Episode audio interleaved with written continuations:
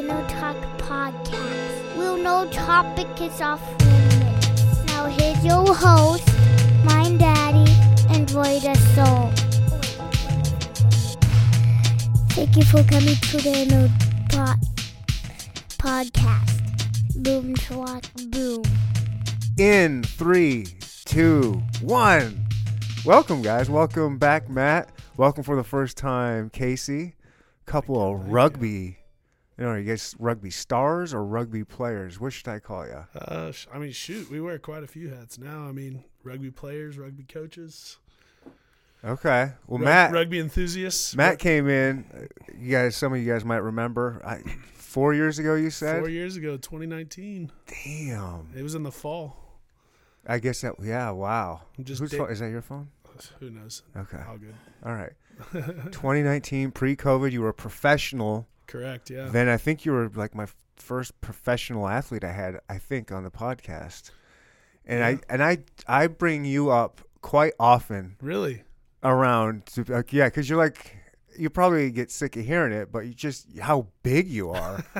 Like, you're just a giant fucking dude. What are you again? Like 6'7", 2? Right now, 80 or something. Hey, shoot, I'm a little heavy right now. I got that winter weight on. Not gonna lie, I'm pushing 3 bills right now. So yeah, 6'7", 3 bills. I mean, just a giant dude. I can move it around though. It works, you know. Casey saw me in action last week at Touch Rugby on Wednesday. I was hitting some holes. We're good. Touch rugby. Nobody, you can't hit a hole. You're too big. Oh, he outran me. You just create a hole. I gassed Casey. He outran me. But to be fair. Casey did have his hip put back in last year around this time, really, actually. Yeah. When was the anniversary of that? April 16th. Yeah. Dislocated my hip fully in a game, just popped completely out. So had to have like emergency surgery. It was a sketch deal. So very sketch. A dislocated hip isn't anything like a dislocated pinky. Not really. No. Not really. Because that's what I have. People laugh at it, but my pinky is fucked up still from dislocating it about 7 years ago or something like that. It's still fucked up. Pinky's getting the way, man. I can't straighten it more than that. Yeah, I have to really like look at that. See, it gets hooked there. Yeah. Oh, and then it pops. That's gross. That's disgusting. Yeah, that's just from playing basketball and it jamming and dislocating. I just popped it back in. So what do you do with a hip? Do you pop that thing back in? So thankfully they were able to. Like with the way it came out, it like kind of chipped the bone on the way out, and you know it was just like sitting in my ass cheek. They had to rush me to the hospital. I guess you know if I would have gotten there like a few hours later, it could have became like life threatening just because of you know the way all the tendons and every blood vessel and everything got ripped out. It's sorry to be graphic, but bring it on. They basically, they basically had to cut my butt cheek open. Oh, and, it looks like a shark bite. Yeah, they had they drilled like in like a screw and had like a a lever, and basically it was like three doctors like trying to yank it back in, and finally like. Just got it clicked, popped back in. Right. Are you sewed me up? Oh my god! Are you passed out though? Or like they have you? Yeah, I was knocked out. I mean, and I wanted it too. Like it was a horrible experience. Yeah. Like I didn't get in an ambulance or anything because I didn't know how serious it was. Like I just wanted to like kick my leg super hard because I felt like if I could just like jam it, it'd just pop in itself. But it was just the threshold of pain was too high. So they threw me in the back of a tiny little Fiat. My legs, like, I can't move my leg. And I slam in the door, and my foot's hit by the door. And I'm like, I don't fit in here. Finally get me in. They drive me to the hospital. And, we go to the emergency room area, and a couple of the, male, like, ER nurse attendants or whoever, like, come out. And they're like, what are we going to do? How are we going to get you out, I'm like, I don't know, dude. How am I supposed to know? It's like eventually kind of like pros. Yeah, push. I'm like doing this all my like push my way out and still in my full rugby gear. And I get out on like one foot, and one of the guys is right there, and I just like collapsed on him, just like this random dude, because I couldn't stand up, and he's just like, let's get him on the bed, and threw me in there, and yeah, literally within I don't know. An hour-ish or so, they were like, we got to take you up now. And that's all I was waiting for. I was just like, just knock me out. Let's go. Like, you were good. Just in excruciating pain the whole time? Yeah, it was horrible. Oh, man. It was horrible. And they didn't know what to do. They had to take the x-rays, and evaluate it and stuff. And by the time, once the x-rays got to the orthopedic people, the guy, like, looked at it and was like, get him up here now. Like, we got to go, because it was that serious of a situation. So, yeah. And that was literally just from being, I was like running through a gap. A guy like kind of like grabbed my leg, and then I got hit from another guy like up here. So I like, didn't have any like way to kind of move or adjust my body. And the dude just fell, like big old bloke. Bigger than fell me. Right on me. Boom. And just, yeah, I popped it out. It was gnarly, dude. Whoa, my God. Yeah. So it was a long rehab process. I don't think I can continue this podcast. Yeah, sorry, dude. Yeah. I was laid up in the bed, man, for a couple months. Couldn't do Holy shit. Holy shit, yeah. A couple months? A couple months, dude, yeah. Finally, like, was able to get up, like, move around on crutches. And, like, I mean, dude, it was an experience. Yeah, it was tough. It was a tough dude. Deal. Yeah. That was a year ago? That was a little over a year ago, yeah. Oh, my God. Yeah. And you're back out there playing now? Not playing. I'm coaching. I'm running around playing. You play some touch. Yeah, okay. Some two-hand touch. You know what I mean? I'm not doing the full contact stuff. They've basically said, like, the risk of it happening again is so high, you know. You'd be a fool if you tried to go out and play it again. Now, you know, if I was Mahomes or something getting, you know, millions of dollars, I'd probably say, hey, you know, I'm going to try and keep playing or whatever. But, you know, I'm still trying to run a little family business and, you know, keep my life in order. So I enjoy coaching now, and I'll get out and play like the two-hand touch stuff and things like that. So maybe if we go on like another tour, we've been on a couple tours together overseas. And if we go on another tour, that's where like I think like I'll step back on the field, play a little bit, just to be able to say I played in that country. We got to make it happen. You know what I mean? Yeah. So I got a bunch of countries on my on my list. Don't do it. I'm gonna do it, dude. Don't be like. He's gonna be the guy out there in the red shorts in the older players' games. Like there's some 55 and over tournaments. Okay. Crazy enough, they put guys in red shorts. You're not allowed to hit them. It's like the red jersey and the QB. Can you do that? Come on, man. I know your ego doesn't want to, but just listen. It could easily happen again, like you said. And you don't want that to happen in another country. Exactly. That's the thing. That's why I would be end of a game guy, like on the wing. When you play on the wing, yeah, exactly. Yeah. You're not in like the thick of it, like the normal positions that I usually play. Like you're around the ball constantly the entire game, so it's just like constant chaos. You know, and bodies flying around everywhere. And, I mean, coaching's cool. Yeah. Just go over there and coach and just say I coached a game. True. It's a goal. I get it. I'm not. Yeah. I'm just saying. Oh my! I'd be so. I mean, imagine getting stuck in another country's hospital. Yeah, it would have to be. There. Like, what country would it be? It would have to be like a first world country. I mean, yeah. I don't know that's the only place you'll play? Yeah, I don't know if I'd go to, you know, like the Bali 10s or something. And when they step on, I'd be like, nah, I don't think I want to be in the hospital in Bali or something. I had a good experience when I split my chin open in Spain. You have to pay for, like, a license there. What do you mean a license for? So what? Like they call it a ficha, which is like translates to license, but it's essentially like your dues to the league and the team and everything like that. But with that, you also get access to a private hospital. So when I split my chin open, they're like, "Oh hey, we'll get you there." I went there, got my chin sewed up, made it to the social. Like with it, I was literally in and out 45 minutes or less. Like I was like, "America, catch up!"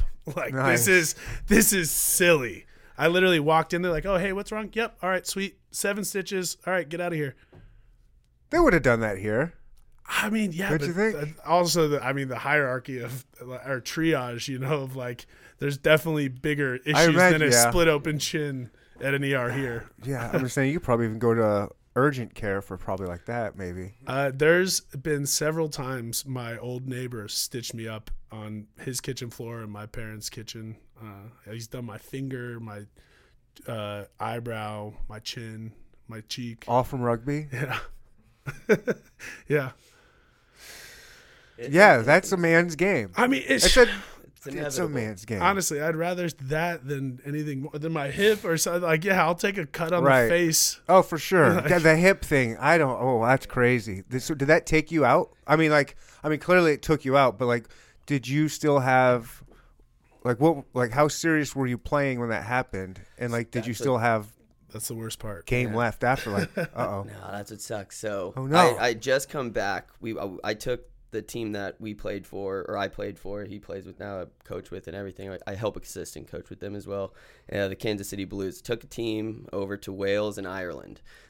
Big tour. I've been planning out for 2 years. It got canceled by, COVID, literally the day before we were going to leave. They shut down everything, so our tour got pushed back 2 years. Can you explain what a tour is exactly? Okay, sure. So in rugby, it's a traditional type thing where, from way back from the sport's beginnings, you take a team, you travel to a foreign country, you plan out ahead, like 4 matches, depending on the amount of time you get there. Too, but yeah. It can be domestic for sure. Yeah. Usually the cool ones are international. Totally.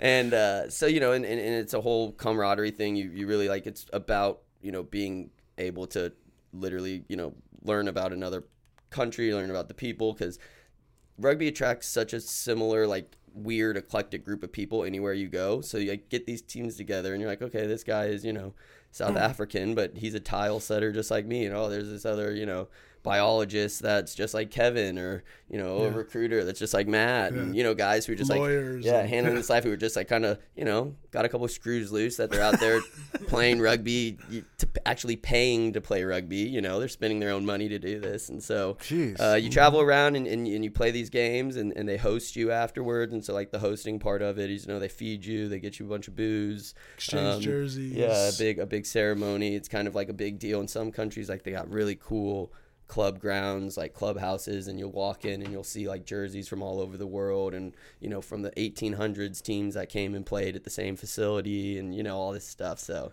it's a thing in the rugby world, and a lot of people. It's not so common, I don't think. It's more for the dedicated folks, I would say, for sure. Totally. It's the diehard type thing. Okay, yeah, I get it. It's a niche little thing. Essentially, right? You get on a bus at the airport.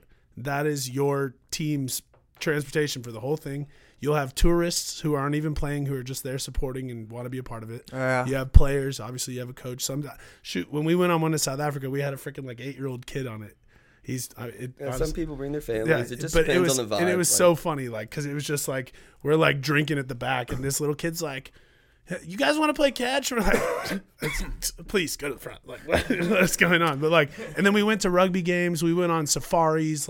There's cultural aspects of it too, So it's wow. I mean, it's so cool. And it's you wake up, it's you're literally just recovery every morning and just carry on.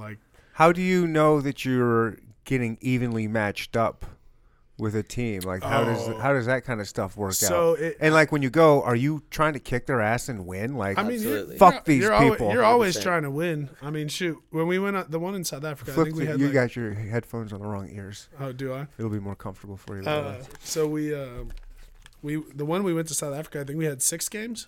But the funniest thing, our first game is when we freaking landed. We went straight to the field and played from the airport. After you landed in Africa? Yeah. After a 12-hour flight from France to Africa. Okay. We freaking get on a bus, go to the game, and play straight away. Probably got your asses kicked. We did. We got smoked. Warm bath? Was that? No, warm bath was a few in. That was cool. But, yeah, we had 4 or 5 games. I think we won 2 or 3 of them. But, there was the last game we played was against, a team of, all ex-professionals. It was, all these older guys that, had played Super Rugby and were, unbelievable. Wow. That was probably my best game of the tour. But the other thing that was funny was it's the first time I had ever, we went on, a tour that day, a zip line thing, and they had drinks there while we were waiting. So we, had beers during the day, and then we played a rugby game that night, which is incredibly ill-advised, and I don't recommend that, especially to any of the players that we coach right now that end up listening to this. But they won't. We literally had it was just crazy, seeing ex-pros out there and they smoked us, and it's I got a yellow card in this game, and maybe there's one other time I've had fans yell louder at me than that, but they're just, I mean, the feeling, you're are we going to get in a fight with these people when we go to the locker room? Are they going to jump us? What's going on? And these guys, they've grown up in this. It's they've grown up in this neighborhood. This is their rugby club. They played from being a little kid. They play rugby barefoot when they start. They don't wear cleats until high school or something, or later on when you're middle school or something. They play barefoot. They've been playing with each other all this time. It's their home, club. It means a lot. It's rugby's got some tribal, seriously, tribal ancient mindsets into the way like people are protective about like where they're from and like these people are coming to our grounds, you know what I mean? It means this game means a lot. We can't let these Americans beat us on our home field. Like we don't want to hang their little plaque up on our thing and have to walk by that every time knowing, you know, but we'll kick their butt and shake their hand after and take some, you know, drink some with them after because it's all good. But either way, but yeah, it's like there's some tribal aspects to it for sure. Like where you're really like going to battle and it's a, you know, this kind of like inherent ancient DNA thing. Like it's tight, man. It's got some cool roots. All right. So I totally sidetracked us. So all good, but I'm bringing us back. Recenter. So we went on the whole tour thing because when you got injured, yeah. You were setting up a tour. We had just returned from that tour. It was like a couple years in the making, big deal, played. And in one game in Wales, two games in Ireland, and you know, won two, lost one. So it was a very successful tour, first tour the Blues had done since like 1991 or something like that. Wow, that's pretty cool. Yeah, my dad came and we played literally where my grandfather was from in Ireland. We played at that same county. More? So yeah, it was a big deal. Like finally pulled off this big thing, another Ice Cube thing. That'd be great. Thank you. And I get back and I'm coaching the high school team with Matt, and we have this rivalry game going on this weekend. And I'm in really good shape. I'd been training for the tour, just came off, played really well. And so we're playing after this rivalry game. I can hear you. I'm just going to grab a Ice Cube real quick, but keep going. Yeah. And so we played after this rivalry game. The high school team did. We were having our own rivalry game after that. And there was a B-side match and an A-side match, and I hadn't been able to come out to practice at all to like play with the men's side because I, you know, had chosen to coach the high school boys for the spring, and so they needed guys for the B-side. And so I was like, yeah, I'll play. I can play in the B-side match, no problem. Then I'll coach the kids after, and we're like kicking this team's butt, man. I mean, literally, I think we're up like 60-something to nothing. Jeez. You know, I'd just been moving and grooving, was feeling really well. And I called for a sub. And was like, hey, let me get out of here. You know, I like knew I had to get the kids ready to go and set up and stuff. And they're like, we don't have anybody right now. We don't have anyone. So I'm like, all right, fine. I'll keep playing. The game's ticking on. We score again. And I'm like running back on the kickoff. And they find like there's a few minutes left in the game. And they're like, we got somebody. And at that point, my ego totally took over. And I'm like, I'll just finish it. I'll just finish the game. Screw it. And then come this far. A couple minutes later, I pick up the ball off of like a loose play and just get absolutely smashed by this guy. Damn. Yeah, and it just it was literally like his body just hit the ground and just popped like right back up. Like my hip popping out just like clocked him right back up to this field. Big old boy too. Big old sloppy guy. Yeah, so it was one of those situations where it's like, God dang, dude, this only happens in games like this. You know, that like, only happens in the because in higher level rugby, people like just like I don't know, people know where to be more, and like they're not just like out there just trying to like run in reckless abandon, you know. A lot of those guys don't even know, or just to straight up hurt people. Yeah, I mean, a lot of those guys don't even know the rules of the game, so they're just out there, you know what I mean, just wanting to throw there. They know a very like skeleton of what rugby is, and so they just want to throw their body into stuff. And especially after you beat a team that bad towards the end of the game, you know, they're not blowing the game up. Exactly. So they're like, fuck it, you know, I don't got anything to lose. Like, I'm just going to start, you know, doing cheap stuff. And so it was unfortunate event, but, you know, hey, it is what it is. But you so still had plenty of rugby left in you in your career or whatever after that? I totally, dude. I felt like I literally thought I didn't know when I would ever start. We got this guy on our team. We call him, his name's Jackman, and he's, I don't know, is he 50 yet maybe? He's in his 50s. I think he's 50. But he still plays with us, like still plays in rugby matches. And he like, does well. And he does decent. He does on the Blues? Well, okay, on the Blues. As far as set piece is concerned, he is a pillar in the scrum. He's immovable object. Well, I've been playing, you know, with so the anybody Blues. Can play in the Blues? Like, I mean, we have multiple teams, but I mean, if you are an asset to the team and we need you, you're involved. Yeah, for sure. Exactly. I mean, and he plays a skilled position, and we didn't have a lot of props at the time. And we were like, hey, we need you to just come and scrum. That's all you got to do. You know, just scrum and hit rucks. Okay. And the Blues, like how, like it's professional, semi-professional, amateur? What would you really? It's amateur. Yeah, it's amateur. Okay, sure. Yeah. But is it like the highest level amateur it gets? Is that correct? Yeah, exactly. Men's D1. It's the highest level amateur it gets in America, and then there is a pro league here. But yeah, We have a pro league here? Yeah. Who's the pro team? That's well, so not in Kansas City. Oh, that's what I was talking about. Yeah. No, I know you played. Yeah. I remember you playing on a New York team. Correct, yeah.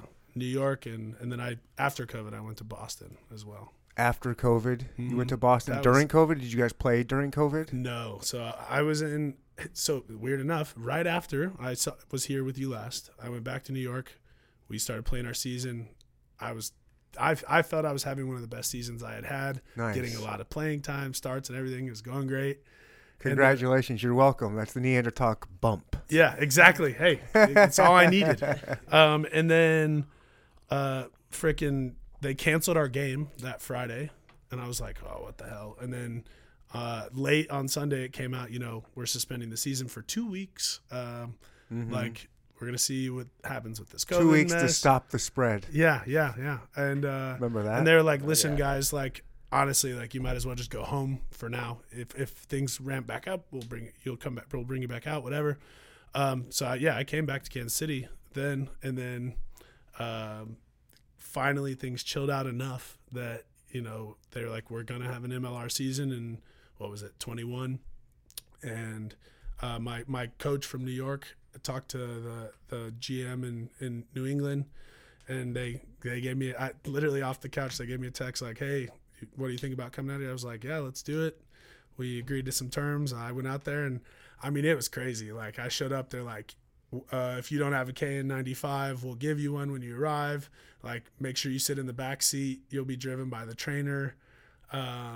They were dropping food off at no contact. We had to quarantine for 10 days when we first got there. After the quarantine, one of my roommates got COVID, so we had to quarantine again. Uh-huh. So when I first got to Boston, of the first 4 weeks I was there, we were quarantining for 3.5 of them. Oh, my God. And the first day I got there, it snowed 36 inches. Gross. Welcome to Boston. Gross. It's Jesus, this is wild. Wow. But so, yeah, once we finally got through the quarantine mess, we're doing 2 COVID tests a week. It's the spit one, so you have to fill up the tube to the line, sign your name on it. I haven't had to do it. I just had the one where they tickle your brain. Yeah, yeah, seriously. But yeah, we were doing those twice a week, and then eventually, once we all got the vaccine, that we were free. We could. Did they force you to get the vaccine? We had to get the vaccine. Damn. Honestly, I was like, whatever I have to do to have freedom, I don't give a shit. I was cooped up. We were only allowed to interact with our team or anyone who's a member of our staff, and people's girlfriends and wives had to agree to these terms too. It was crazy. And so it was whatever we got to do, I jab me up, I don't give a shit. Damn. Give me freedom. Seriously. Isn't that wild? I think about that. What a wild time in the world and in our country, where we did get to the point where in order to do something, you have to take this experimental vaccine. Yeah. Here you go. You have to do it. I didn't do it. I did not feel comfortable with that fucking thing. Honestly, whatsoever. I'm glad that nothing, at least thus far, has happened, but I was just like, let's get me back, as close back to real life. Because, you also got to understand, I was here in Kansas City where, COVID hardly existed. You could go to bars and pretty much not really need a mask. Mm-hmm. Regulations. No, you needed a mask. You needed it hanging from your ear at a lot of places. It was very, very low-key. It was. And then I show up to Boston, and it's people screaming in each other's faces if you don't have a mask on. Everywhere's outside dining, so strict. Everything was locked down. I was like, well, this is going to take some getting used to. It ended up being fine and everything. But you know who's even had it more lax on those rules was Kansas. Yeah. I went to a hip hop show at The Roxy, R.I.P. The Roxy. And it was mid COVID, heat COVID. And, I took my Uber there, had my mask in, pop out, and I go in there, and I don't see anybody wearing masks. But I'm and I asked the guy that was checking the tickets, do I need to wear a mask? He's like, nope, you don't need a mask. I'm like, is that just when I'm drinking? Or it's you don't need a mask at all. I was like, I like it over here. All right. Shout out to Kansas. That's great. Yeah. Interesting times. Wild times. Thank God it's over. Whatever. All right. I'm going to ask a question that you're probably not allowed to ask, so don't be offended or be offended, but you certainly don't have to answer it, of course. But how much does a player typically get paid in Major League Rugby? Professional? That is not offensive at all. You're all good. It's peanuts. I mean, the top paid player on the team, you know, they're probably around like $45,000. And there's like two or three guys that are around that. Like, I mean, we're talking like, granted, these are 6-month contracts, so it's not as bad, but it's, yeah, it's, I mean, they got a long way to go. I mean, you definitely make more money working. You make more money as a teacher, I would say, for sure. That's close. Yeah. Is it close to, can you do two 6-month contracts? So could you potentially make $90,000 a year? I mean, the league only goes like it's really only a 6-month season. So, I mean, yeah, not really. Are there players out there that are doing that for the 6 months and then being a pro in another country off season? 100%. Yeah, there's definitely guys doing that.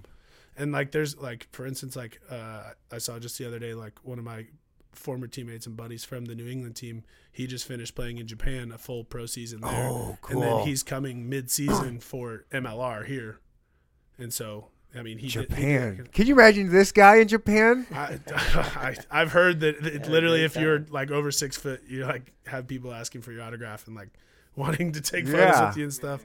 It's like that commercial with the guy wearing the Boston Red Sox hat, and they're like, "Oh, Big Papi."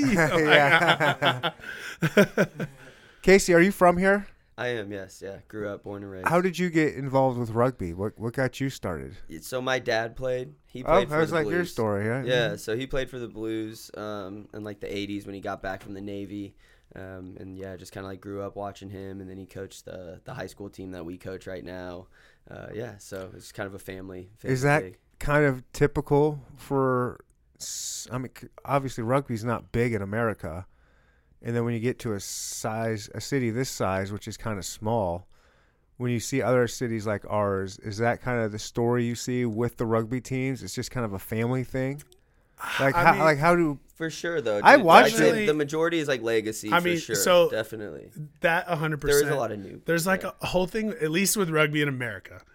You, literally, if you see a person who's around your age, who's physically fit, like, hey, man, you ever play rugby?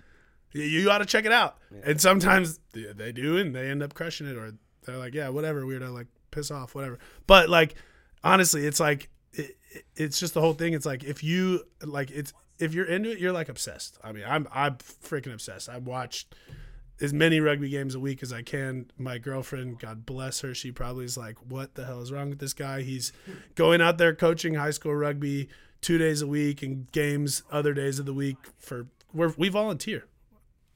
I mean, we completely volunteer, so it's like we do it out of the love of the game, like, and so I mean, it's like, I think that just kind of trickles down, you know. It's like kind of how Casey's saying, like we go to another country and it's like, oh, you play rugby, I play rugby, we're homies, what's up? Like, yeah, and that's how rugby is. Like everyone speaks of the brotherhood, like it totally is though. Like you just, I mean, and there's some guys that literally rugby is their identity and they're.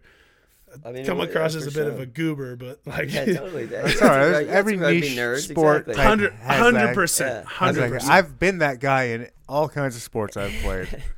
I was a soccer guy. You know, I played soccer through college, so I get it. I was the same. For sure. Yeah. You have to be, especially in America, you literally have to be a little sick in the head to play top level amateur rugby. I mean, where we are right now, we compete in the Midwest League, so we play. Team from Iowa, team from Minnesota, team from Wisconsin, Milwaukee, another one from Milwaukee, so two from Wisconsin, and then St. Louis. And, right, I mean, the rival, right? Yeah, the Bombers, but you're traveling on these weekends. You're paying out of pocket to go travel to stay, you know, in some, you know, 2 to 3 star hotel, literally shacked up in a queen size bed with a friend. Yeah, with four guys to a room. You know, you're getting in late there after work. You're waking up in the morning, you know, and trying. Like you guys all have regular jobs. Yeah, exactly. You're still doing this shit. Yeah, trying to hold down, you know, like relationships and your work life and other things that you might be interested in, stuff like that. Well, first of all, relationships are overrated. Get rid of them real quick. If you want to be the best amateur rugby player you can be, and just hang out. I'm gonna set my sights a little higher. Yeah, hang out. I'm sure there's got to be some rugby followers, some female rugby. What do they call those? Groupies. Jersey chasers. Rugger huggers. Yeah. Rugger huggers. I've heard that one. Rugger hugger is the one. Yeah. Yeah. What's that scene like? I couldn't tell you. Yeah, right. I'm a committed man. That's right. I'm a committed man. I couldn't tell you. Yeah, but have you always been committed? Well, I mean, since I've been dating her, yes. Well, that's 100%. What I'm saying. But before that, I mean, before her, before she came and ruined everything. She didn't. I'm kidding. I'm just kidding. I'm just a jaded single guy. Of course, yeah. I mean, there's definitely, any sports, there's supporters. Well, that is cool though, to just do that, travel and play these games. When is the season? When is the KC Blues? Matt, are you still playing on the Blues? I am still playing. Yeah. Okay. Yeah. When are games? I need to come out. Okay. So they just had a small spring season that finished, I think, a week or so ago. So the next games, there'll be some summer sevens. So that's 7-on-7. Was that fun? Do I want to see that? It's cool for sure. So you definitely want to check it out. Version. It's the Olympic version of rugby. But the thing is, I like Olympic hockey. If I'm playing, it's social. Competitive sevens, I should not be on the field. It's for the small, fast guys for sure. So so that'll be like next 2 or 3 months during the summer, and then in the fall, probably August, end of August, beginning of September, something like that. We'll start up our fall 15 season. And yeah, I mean, we'll have games pretty much every weekend until... It's 15-on-15? 15-on-15. And then 7-on-7? Correct, yeah. Oh, yeah, that just seems like a completely different game. Same size field. Okay, yeah, it would be like more like guys like me and Casey out there flying around. Exactly. That's what I'd be in. I'm staying away from the monsters like this ogre over here. A lot of soccer players do transition well over. Like, that's how they kind of get into rugby, is they come in from soccer. It's a better transition. Yeah, I mean, 15s is a lot more brutal, like a lot more brutal. You know, I mean, like I said, the collisions are more brutal. The size of the guys are bigger. You know, you're in tighter spaces, so it's harder to get away. You know what I mean? It's it's sevens is fun though. It is. It's exciting. It's usually like it's not like one game. It's like a whole day. You know, a whole tournament. Like 4 games in one day. Yeah. Oh, because the games are only 14 minutes long, 7 minute halves. What? Yeah. Yeah. But it's an all out sprint for that time. You know, if it's higher level rugby, I mean, they're running the whole time, like and tackling. Yeah. Essentially, it's like it's so funny. It's like. That sounds fun. The kids wonder why we have them do so many burpees. It's like rugby is burpees. You literally run, do a burpee, get up, carry on. You know, I mean, you're not doing a burpee. You're tackling, whatever, getting tackled. But same stuff, you know, get up and get off the ground. So. All right. So you guys are high school rugby coaches. Correct. We are, yeah. Okay. How many schools in the area are even playing high school rugby? Like, what school do you? If you don't have to say the school you don't want to. No, we can say. We have 11 different schools. Yeah, so we coach team. A multi-school team. Yeah, you coach a multi-school team. Yeah. Oh, so it's not like the actual high school. There are single school teams as well. Okay, but we are one. I think there's 2 or 3 multi-school teams in KC. Yeah, there's 3. Four. Okay. 4, yeah. But yeah, so we pull kids. I mean, from I guess if their high school doesn't have a team, they play with you. Yeah. There's even a couple kids that have chosen to play for us just because they were interested in playing for our team and not theirs. Yeah. Traitors. I think. We compete at a different level. Yeah. We're like our higher level than the high school. Like our team. Really? Our team is the only team. From Kansas City, actually, I think from Missouri. I see that. Well, no, that makes sense. Aquinas is good as well. Yeah. But but to nationals, like we have a national championship tournament at the end of May. So, are you guys a good team? Yeah, we're a great team. I think right now, like when you guys go to you guys are going to go to nationals and compete.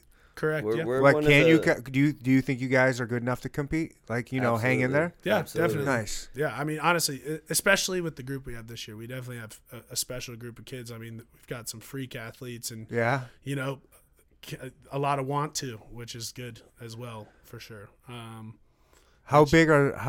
What's the size range? Is it 15-on-15 in high school? Mm-hmm. Yep. What are the sizes of high school players? I mean... They're definitely smaller than men. Well, there's a few that are about the same size. Yeah, I mean, they're still growing. So. Yeah, they're I mean, no. Well, there's some big kids. Dude, I mean, like the captain of our team is he's a first team all state linebacker. We got linemen. I mean, it's a game for all sizes, honestly. So like you literally get every position you can think of transitioning from football. You can get basketball guys who end up coming out. A lot of wrestlers do really well. Oh, that makes sense. Like getting soccer players as well.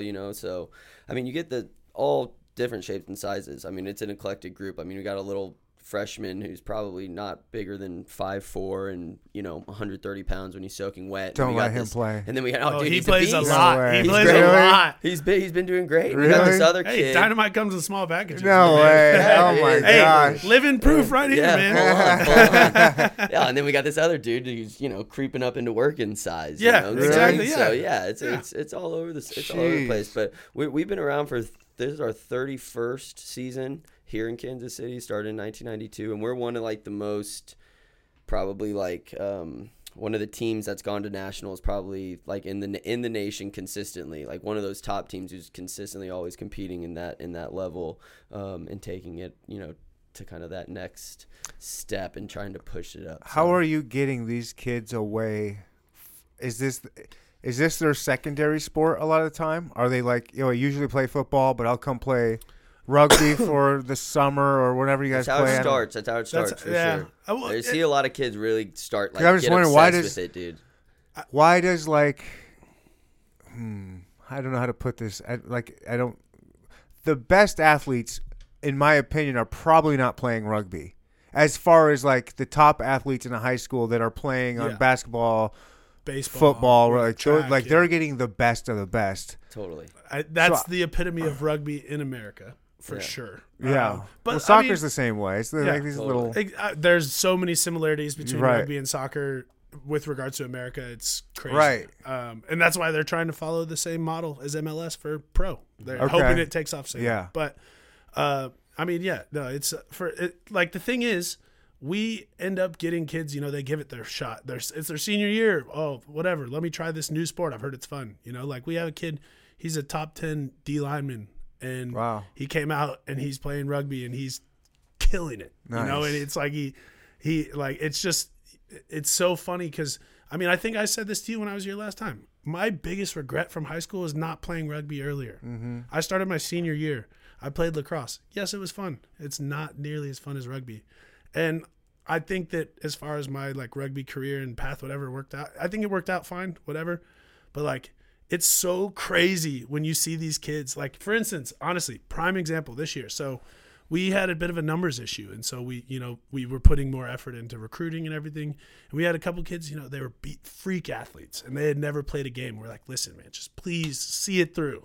Try this out. I beg of you, please.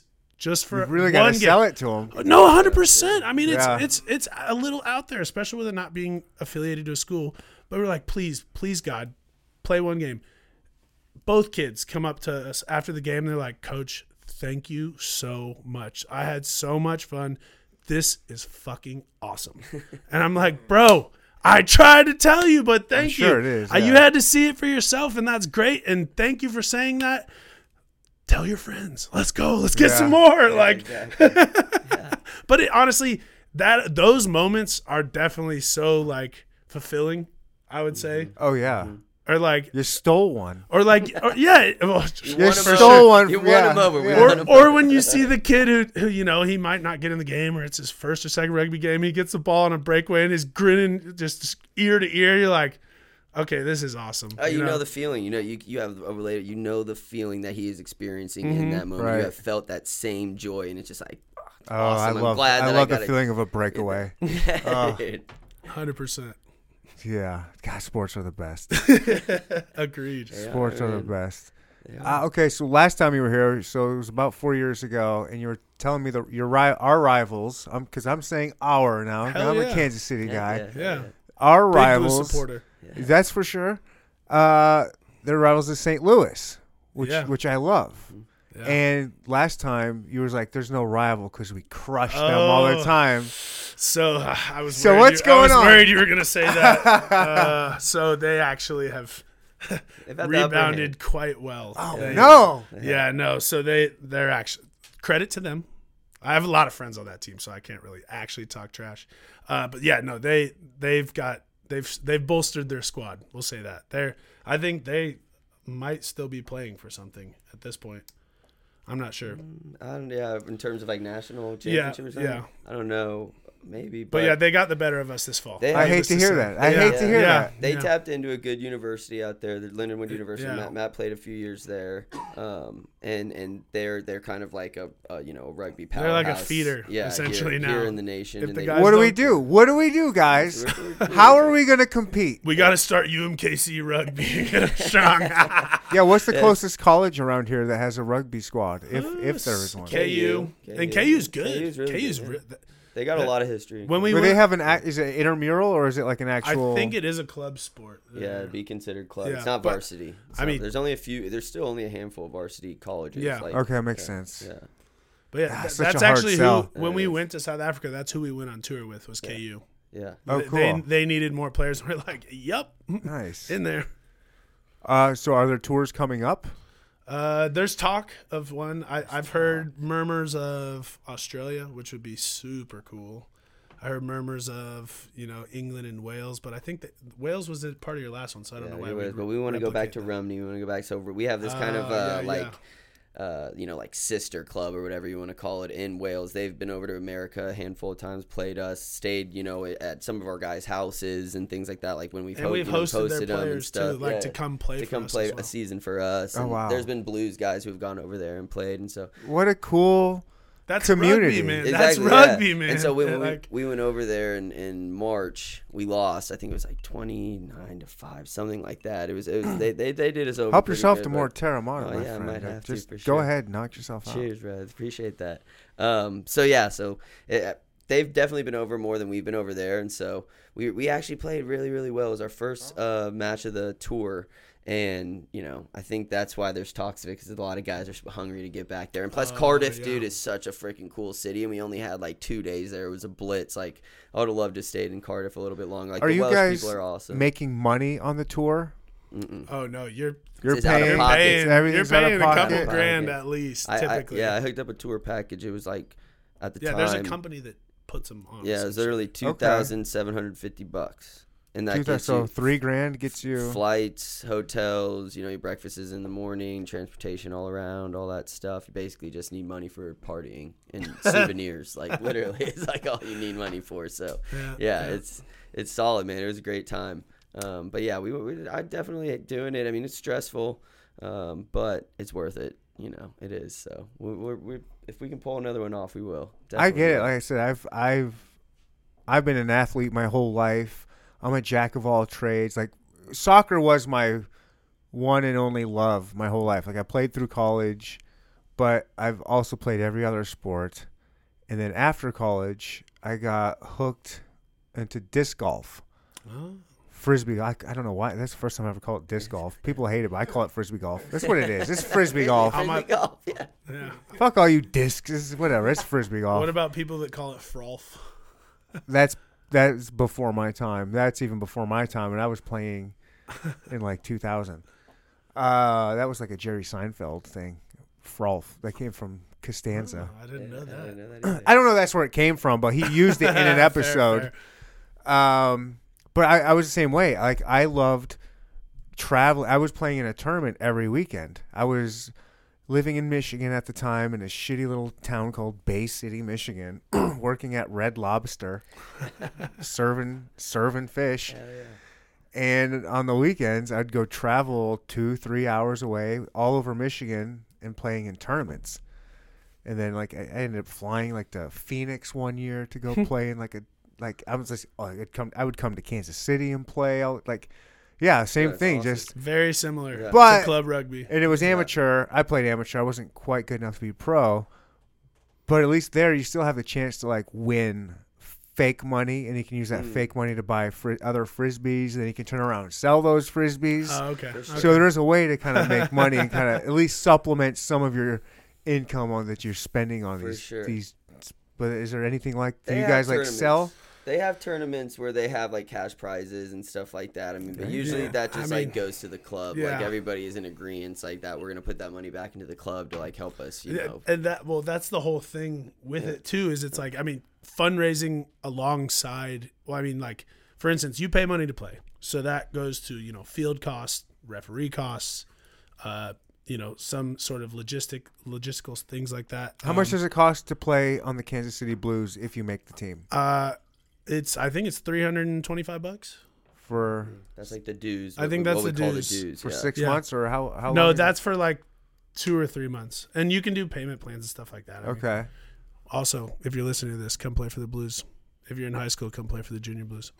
Also, if you're in high school and you're listening to this podcast, I hope you have your parents' permission.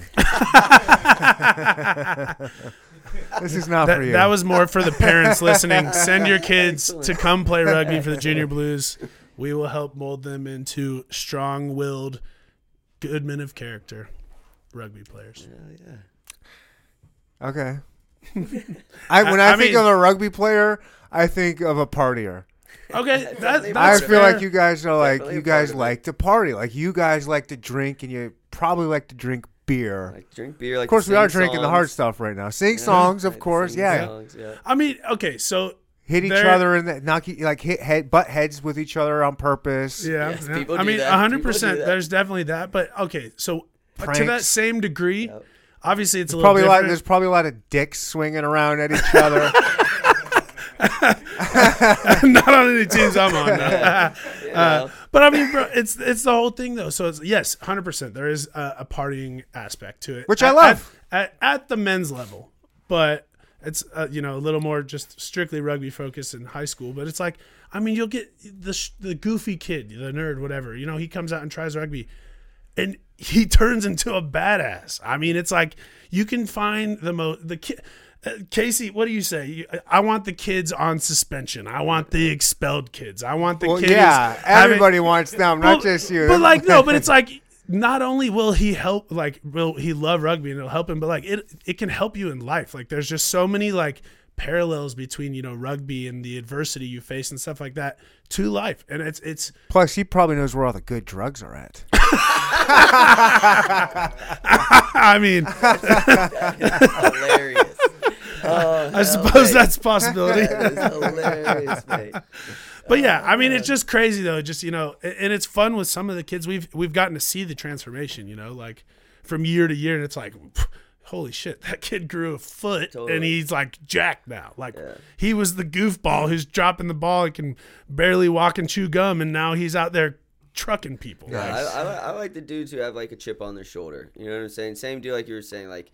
You know, get a little closer on that mic for me. Sorry about that. Yeah, the guy, they might be like, you know, second string, third string. You know, they might be a little bit more badass than the kid who's beating him. The other kid might just be a bit more athletic, right? Or a bit better training or some stuff. So, you know, that's a kid that you're like, oh, dude, I can make that dude into a great rugby player. He's got a bit of a chip on his shoulder. I mean, even like I can mold him. Yeah, exactly. 100%. Like, oh, bro, like I can get you going in this and get you set up, and you're gonna have a great experience. Yeah, all the stuff that, like you're saying, that we've been talking about so far already, especially with the traveling. You and see all a little doors. Project. You're like, bro, here, boom. Let me give you this little, you know, blueprint of how to be a rugby player and, you know, go live life. And it's amazing. Like, as much as I can do that, dude, I will. I'll encourage it as much as I can. And you know, anyone who's interested in it, I'm always open to like speaking about. Like, when Matt hit me up about this, I was literally like, oh yeah, dude, I'll go in there and talk rugby and whatever. Like, I don't.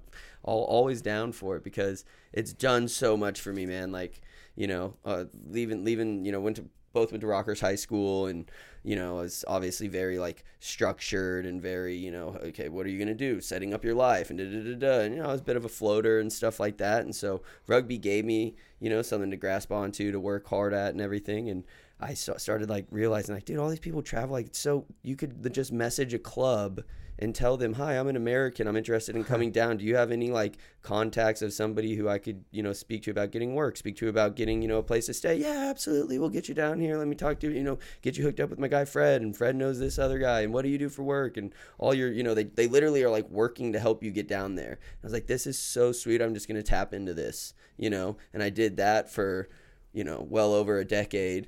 and, you know, New Zealand, went on tour to South Africa, down to Australia as well, spent time in down there.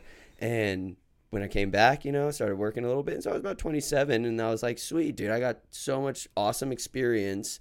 I've been working with my family business, doing tile work on and off, tiled in Australia, tiled when I was down in New Zealand. You know, like, utilize these skills that my dad gave me here, down there with people. They hooked me up. The world needs tile. Bro, it does, dude. 100%. It's tile. That's one of those skills. Those trades that you learn that can be. I used to lay carpet.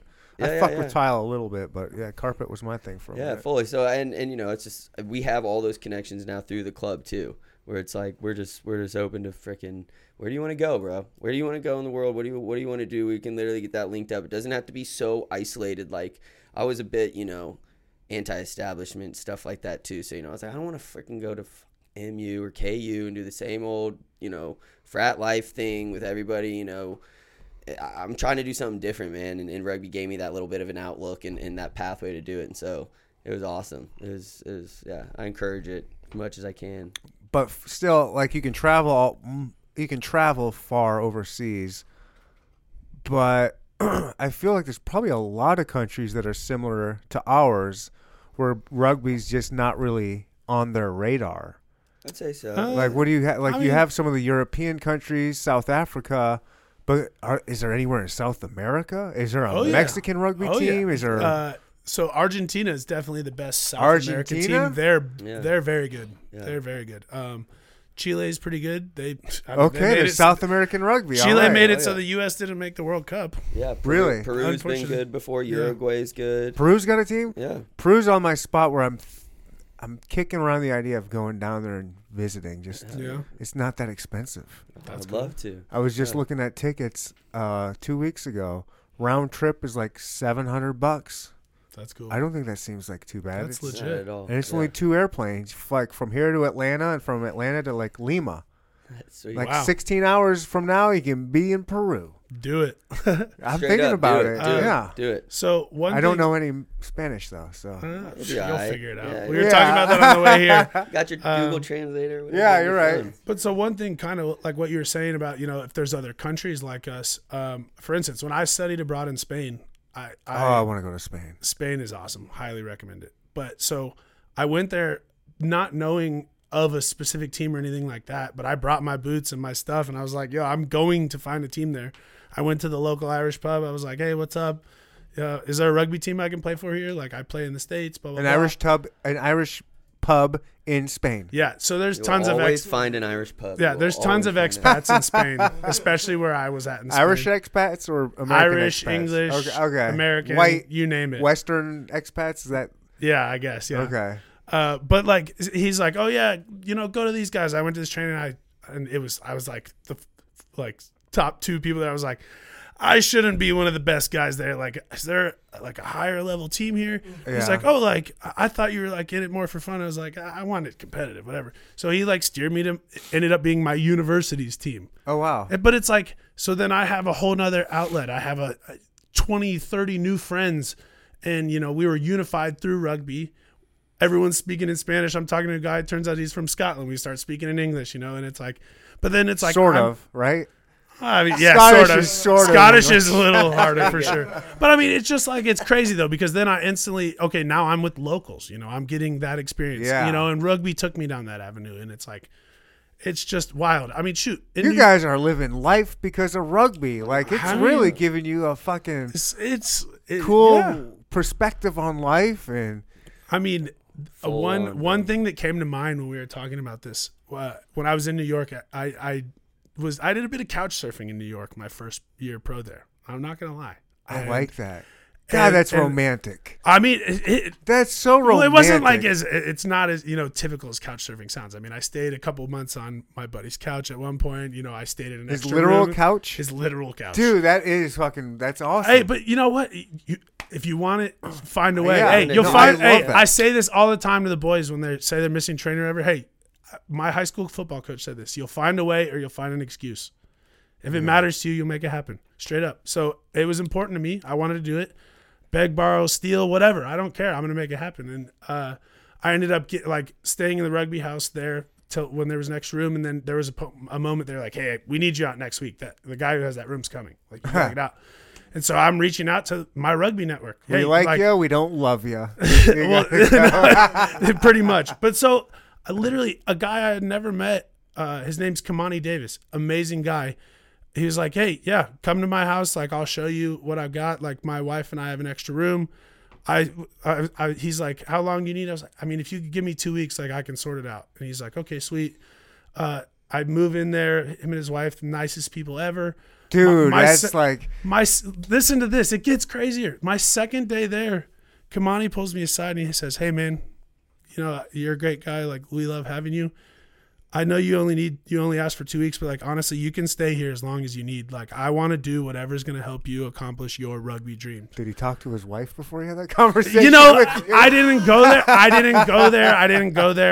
I only ended up staying there for 2.5 weeks because the luck of New York and knowing people and friends, one of my really good buddies out there, his parents owned an apartment building and I moved in with him there. And it's just like crazy, but all this just like fell into place. And like, the rugby community just like had my back. Like, I called in the morning and in the afternoon I have a place to stay. You know, it's just like, you know, it's nuts, dude. When you were saying that, I totally forgot to. So after high school, when I went, like I said, I wanted to travel, do all that. I went to New Zealand, and same thing, dude. You find a way, you find an excuse. I stayed for the first like month and a half in the same room as my buddy I played with. Okay. Yeah. Like in the same room on like a tiny little, you know, twin bed, you know, half a mattress thing.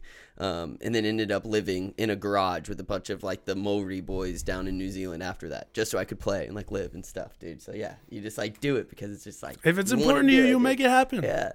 Such as anything in life, for real. But. And it's just like in this environment with the rugby guys, it's just like, it's a beautiful thing. Straight up. Damn. Yeah, in a garage, bro. Me and this other Fijian dude just kicking it. Fijian dude? Yeah. What's that? A Fijian? Like a Fiji. A guy from Fiji. Okay. Yeah. So he lived over there, and we stayed at this guy's house, Sam. He was a Maori guy. That's like the native New Zealander. And, yeah, I just got linked up with him when I started playing on the under-21 team. Yeah, fun. After I had been living in that guy's room. Like, he was a housemate to these other people. He was just renting the room there, and he's like, oh, my American friend's coming for like a little while. And I ended up like staying there a month and a half, and you know, eventually literally same kind of deal. Eventually they were like, you know, like, what are you gonna do? Like, how long are you planning on just like staying here with me? The guy had a girlfriend and shit, you know what I'm saying? I'm like, you know, tucked away in the corner and stuff. Like, don't mind me. Thankfully, there's none of that, but no, and eventually, yeah. And so I talked to some of the guys on the team, and the you know, the Islander boys were just like, oh, dude, Uppy's living in the garage. Just, you can stay in the shed with him. And I was like, all right, done. I'll do it. Fuck it. For a minute there, when you said Islander boys, I was thinking the Island Boys. Oh yeah. No, I forgot about that. Island boy. I forgot about that. Yeah, he actually stayed with them. Island boy. Remember those wild motherfuckers? What happened to them? What happened to the Island boys? They got their 15 minutes. You know what's so funny? Yeah.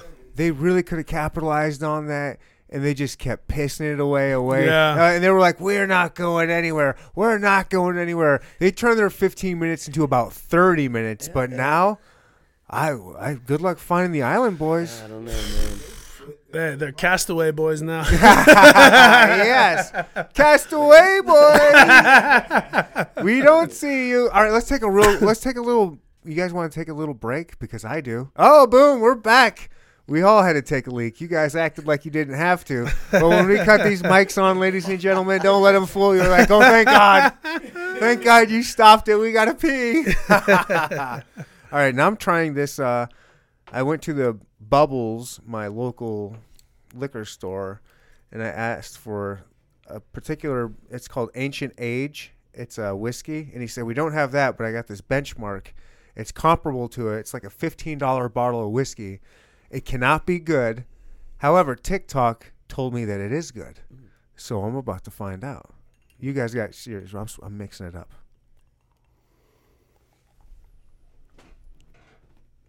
Oh, shit.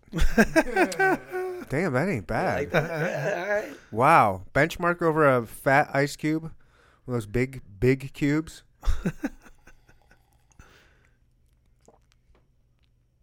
Wow. That is a lot better than I would have thought. $15 for $15. Yeah. That is that's good. That's actually, yeah, for $15, that's really good. Funny enough, that just reminded me of when we went down to the lake for my girlfriend's family's lake house for Memorial Day weekend. Her uncle showed up with a case of wine from Dollar Tree. He's like, hear me out. And apparently it was good. I'm not a big wine guy, so I didn't really have any, but everybody was raving about it. It was like a $3 bottle from Dollar Tree. I didn't even know they sold liquor at Dollar Tree. Well, there's a Trader Joe's $2 chuck. Yeah. That's legit. Aldi's. You guys shop at Aldi's? Yeah, I live right by the one in Waldo. They're Winking Owl. That brand of wine. Okay. I've never had it. Yeah. It's like $3 a bottle. I stand by it. Okay. White or red. $3 a bottle, Winking Owl. I think that's what I got some in my refrigerator right now. You don't think I don't? I do. I'll show you when we cut these things off. I'll bring a bottle down. I'll show you. You guys don't believe me. Look at you. Hey. I believe you. All right. Thank God. All right, what is you can only play rugby for so long when you're visiting these other countries. Yeah. What are you guys getting into other than you said zip lining? Yeah. But what's a typical trip in Ireland? Like Ireland, Wales. Well, so I didn't go on the Ireland tour. I could not go, unfortunately.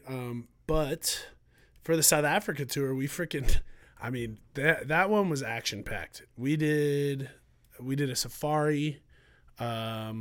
We went to 4 international rugby games, and we went to, I think, 4 professional rugby games there as well.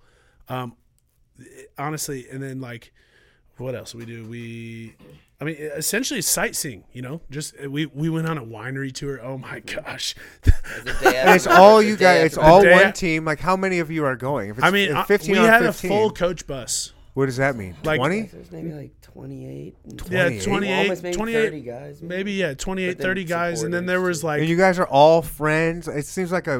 we didn't know a lot of them. Okay. Yeah. So, usually that's how it is. There's always a few guys on a tour. It's just like you need guys to go. You need people who are willing to pay the money to do it, obviously. So like... Because not the entire Blues team can just...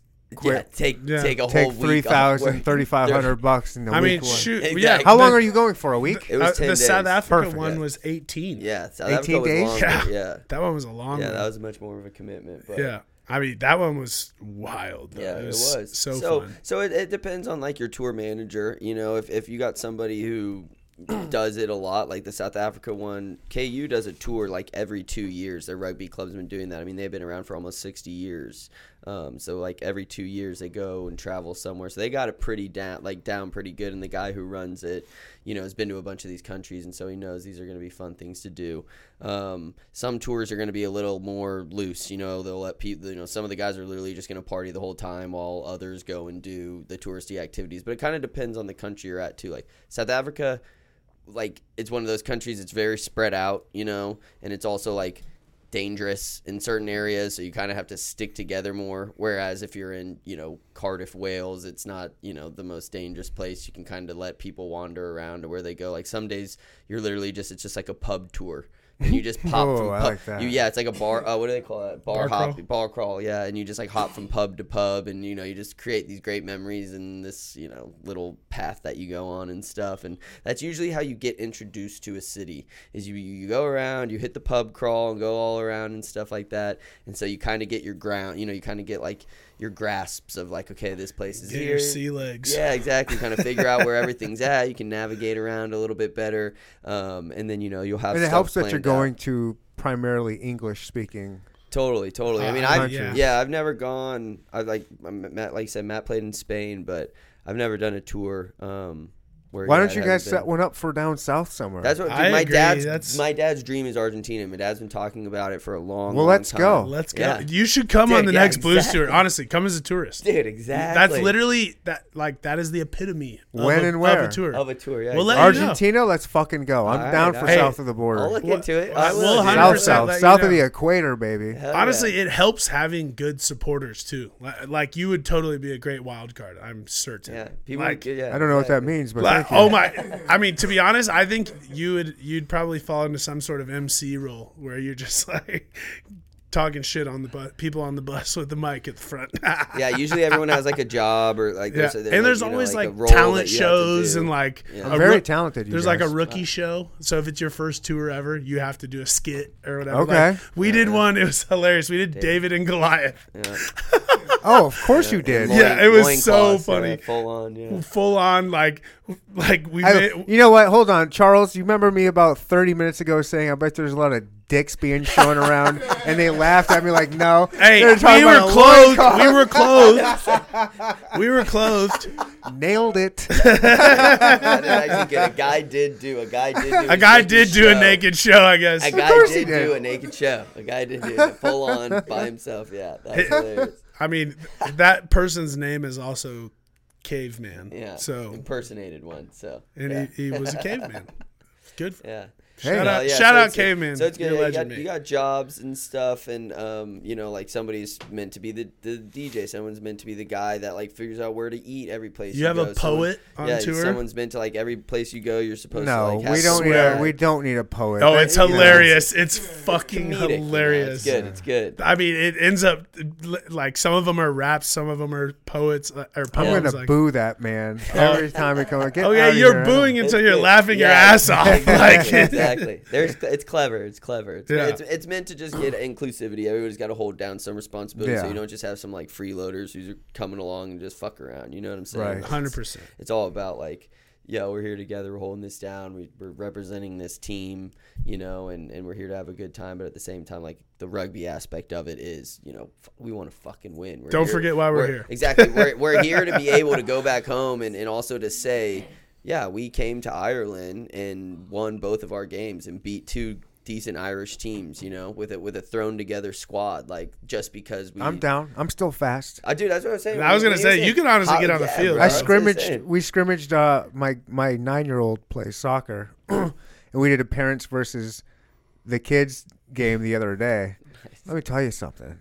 Not only did I have 4 goals against these kids, but I took it extremely easy. And I even dropped one kid and made him cry. Oh, yeah. That's right. I took a shot from midfield, hit him directly in the side of the face. He dropped down harder than just like the fattest woman you've ever seen. Just bam! And started crying. I was like, dude, I'm sorry, man. I'm sorry. Why were you standing there? He had to go off the sideline and continue to cry. And this was the biggest kid on the team. And he came back and shook it off and then. But I still got it, you guys. I'm 43, but I still got it. Hey, man. I can be a hooker. You remind me of my buddy Terry from down in Australia. I played with this guy at the club I played with in Australia. His name was Terry, and he started playing for the club again when he was about 45 years old, and he ended up being like a pivotal part of our team. We went into the championship of the league and everything. We ended up losing in the championship, but great freaking guy, dude. Great guy, Terry, and he was an older bloke, bro, and got after it, man, so... The desire's there. I'm not a great guy, but I can get after it. The desire's there, you can do it. Hold on, man. Everyone's welcome, 100%. Well, so going back to how we can defeat our rivals of St. Louis, fuck those people. How can we recruit? How can we get our Blues back into dominance form against those people over there that covet the arch?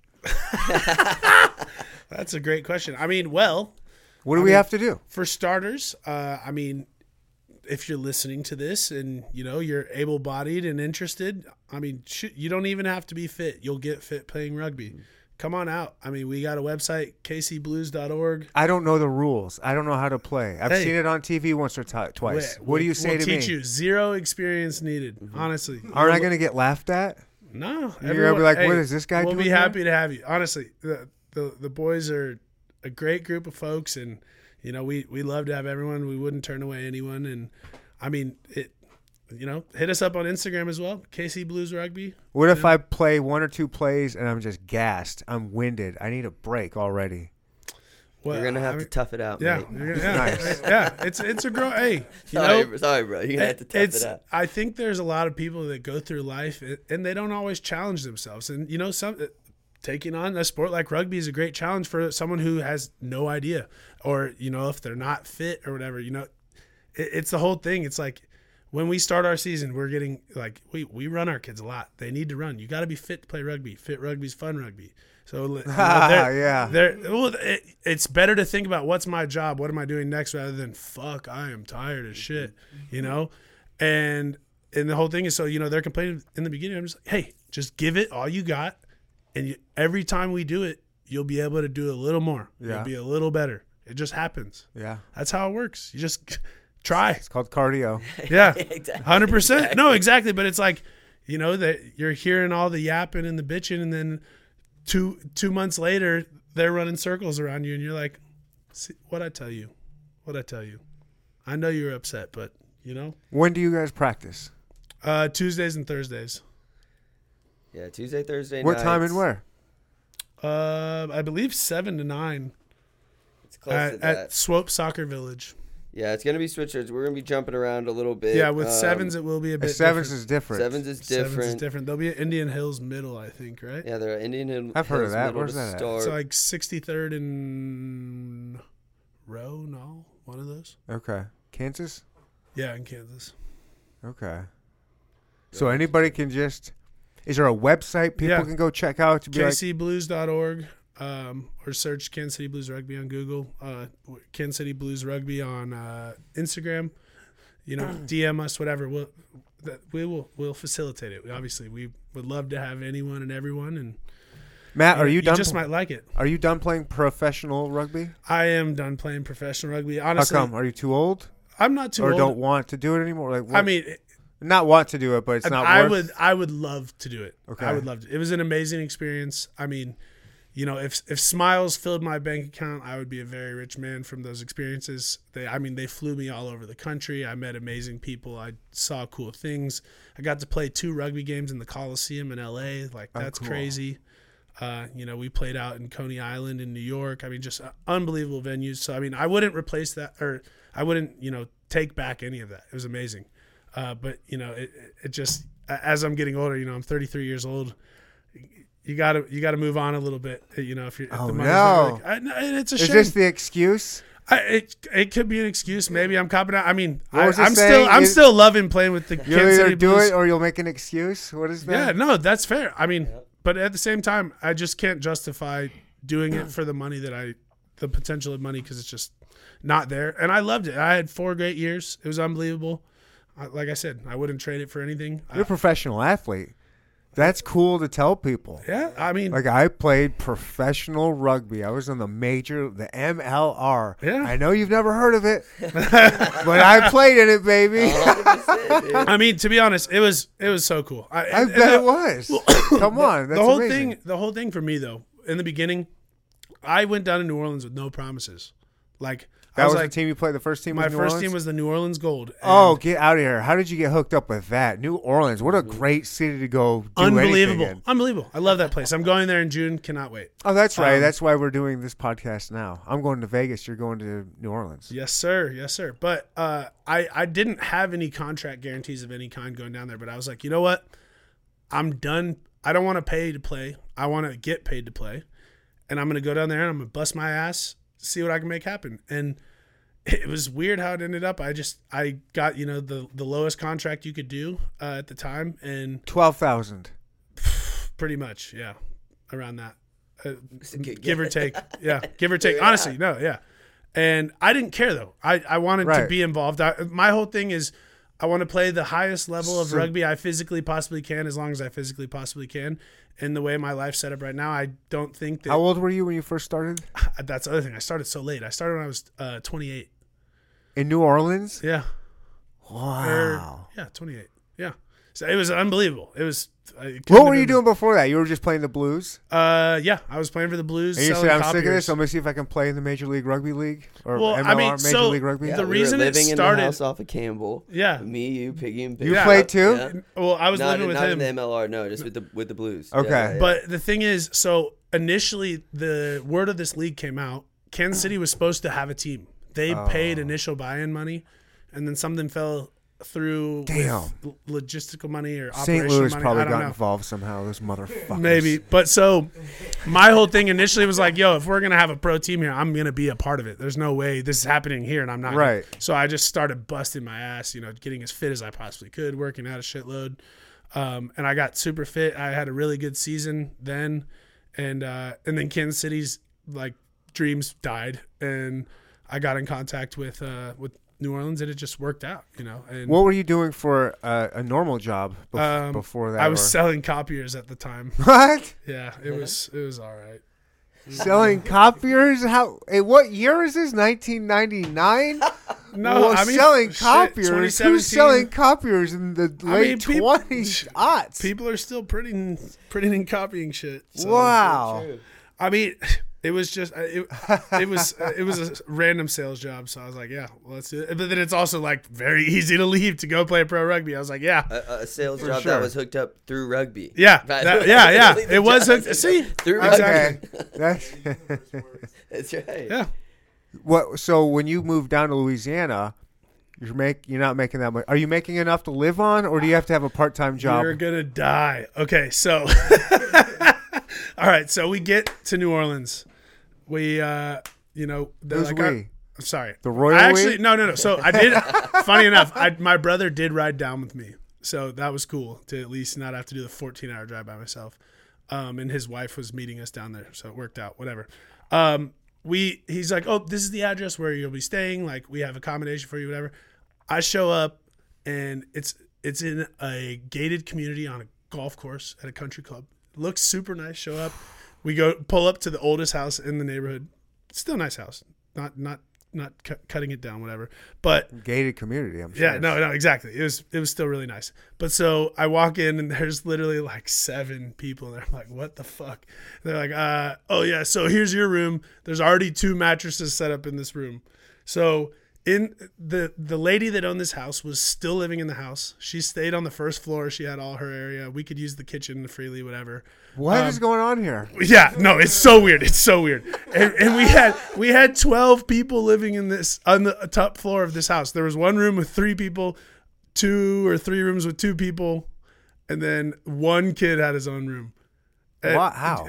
He just I don't know. It was. This room was like the math doesn't work. No. It was like this room was like an attic. Like you didn't really want it, but he wanted a one-man tent. He wanted his privacy, whatever. So that's what we wanted. That was a man addicted to jerking off is what that is. Probably. You guys knows? Okay if I take the attic, everyone's cool. Everyone's got a problem. But no, so it was. So we're all living here, and she's like, okay, so it's gonna be $300 a month rent, and we're like, for all 12 or a person? Per person. We're like, get the fuck out of here. This lady's getting $3,600 for renting out the top of her house, and it's like, I feel bad for the guys. It's not a nice house. It's just a normal house. It was a nice house. It was relatively big size, but like, I'm just like. I feel so bad for the guys sharing the room with me. I'm like, I snore so bad. Like, of course you do. Yeah, of course. Like, I literally there, like, bro, I cannot sleep. Like, what the hell? Anyways, it gets to the point where, like, it's coming up on the next month, and we're like, yo, we've got to get the hell out of here. Like, this is just silly. Like, we're grown-ass men, like, living here like some high schoolers or some shit, or college kids, whatever. And so we had befriended a neighbor in our neighborhood. Like we were, the guys were outside throwing the rugby ball around, and he pulled over. He's like, "Hey, you guys play rugby? Like that's cool." What kind of gated? I really question your definition of gated community with this right now. There's no way a legit gated community on a golf course is allowing some gal, some single lady to host 15 men to be living upstairs. Why did all What's these going on? I don't know that she got permission from the neighborhood, but like the homeowners association is going to have a real issue with this. I mean, yeah, from one car in her driveway to 8. Like, yeah, I don't know, But anyways, so this guy drove by. His name's Stacy. Cool as hell. That dude named Stacy. Yeah, he's a legend. But so he was like, "Oh, you guys play rugby?" They're like, he's like, "Oh, I like Jonah Lomu and the All Blacks." That's like being like, "Oh, you like basketball? I like Michael Jordan and the Bulls." Yeah. So everyone's like, "Oh yeah, what's up, whatever." Like this dude's like, "Hey, I have a hyperbaric chamber. Like, let me know if you guys need like recovery, whatever." So we ended up. The guy that likes to jerk off was like, "Sign me up first." But so we established a relationship with him. He started like, you know, giving us treatments and shit. That stuff was awesome. And then he like had mentioned that he had this rental property. Like, "Hey man, you know, what are the chances? Like, we would love to rent this from you." He's like, "Oh, it's, you know, it needs some work, whatever." He's like, "We can go look at it." So we go look at it. We're walking through. We're like, "Oh, this is awesome." He's like, "Yeah, it needs a little work." We're like, "No, this is perfect." He's like, "Well, how soon would you want to move in?" We're like, "Today for $200 a person?" No. We go, "So today?" And he's like, "Yeah." And he's like, "All right, well, we'll sort out, you know, we'll first month's on me. We'll talk after that." We're like, "Wow, you're the man." Like, I mean, we call him Uncle Stacy. Love that guy. Actually, looking forward to see him. He'll be at Nationals. I saw it. Yeah, dude. That's awesome. But so he was like, "Yeah, all good. We'll sort it out." And so, you know, that wasn't exactly rugby. Rugby got us there, but, you know, just obviously the universe looking after us. And, but yeah, so that ended up being an amazing setup, way better than that. But it's like, yeah, once again, you know, by any means necessary, like, who cares? So in New Orleans, how are you surviving though? So you're living in that place for X amount and you're not making like, do you have to have a second job? Like so luckily, it worked out. Most off seasons, I would stack some money like of one kind or another, savings, build up my savings. And then for the first few months, I'd live as comfortably as I can, whatever, you know, and live with three other dudes in a room. Oh, well, thankfully that was only 1 month, thankfully. But yeah. So, I mean, yeah, essentially in the off season, I'd save up money and I'd live off that as long as I can. And then I got lucky when I was in New York because I had modeling money. Like that was I lived and I'd never paid rent in New York. Oh yeah, I forgot. I did. Yeah, I had. So last time I had you on the podcast, we chopped it up about rugby the whole time, mm-hmm. and then somebody I think instant message DM'd me and was like, "You should have talked to him about his modeling career." I was like, "I had no idea this dude was a model." What kind of like you're a model? Funny, you bring that up. So like I said earlier, no homo, that I've brought you up a few times to people when I'm talking, just like mm-hmm. Somehow you came up in conversation with my mom and I was like, "Yeah, look at the size of this dude compared to me." And I show my mom and my mom fancies some Matt working man. I was like, "Oh, he's handsome." I go, "Yeah, he's a male model too." Like I can see it. Yeah. So how does the modeling thing, how did you get involved with that? Oh my gosh. So that's actually pretty crazy. So it started when I was in New Orleans. I literally got a random call from a dude who's affiliated with the team.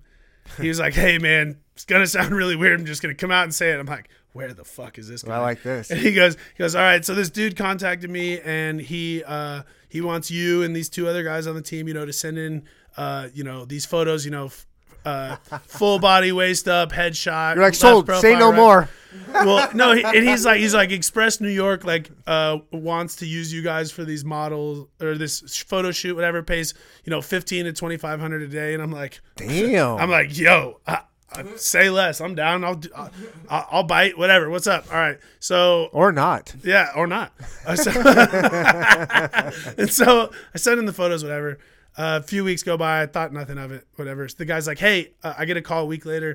The guy's like, "So what's your address? We're going to send you some clothes. We need you to do the same photos again," whatever. They sent me a suit and a pair of jeans. And they were like, "Oh, when you're done, you get to keep them." I did the photos, whatever. And I was like, "Oh, sweet. Free clothes. Like, if this doesn't go anywhere, at least I got a suit and jeans out of it." And then nothing happened for like 6 or so weeks. I got a call randomly. I'm like back in Kansas City.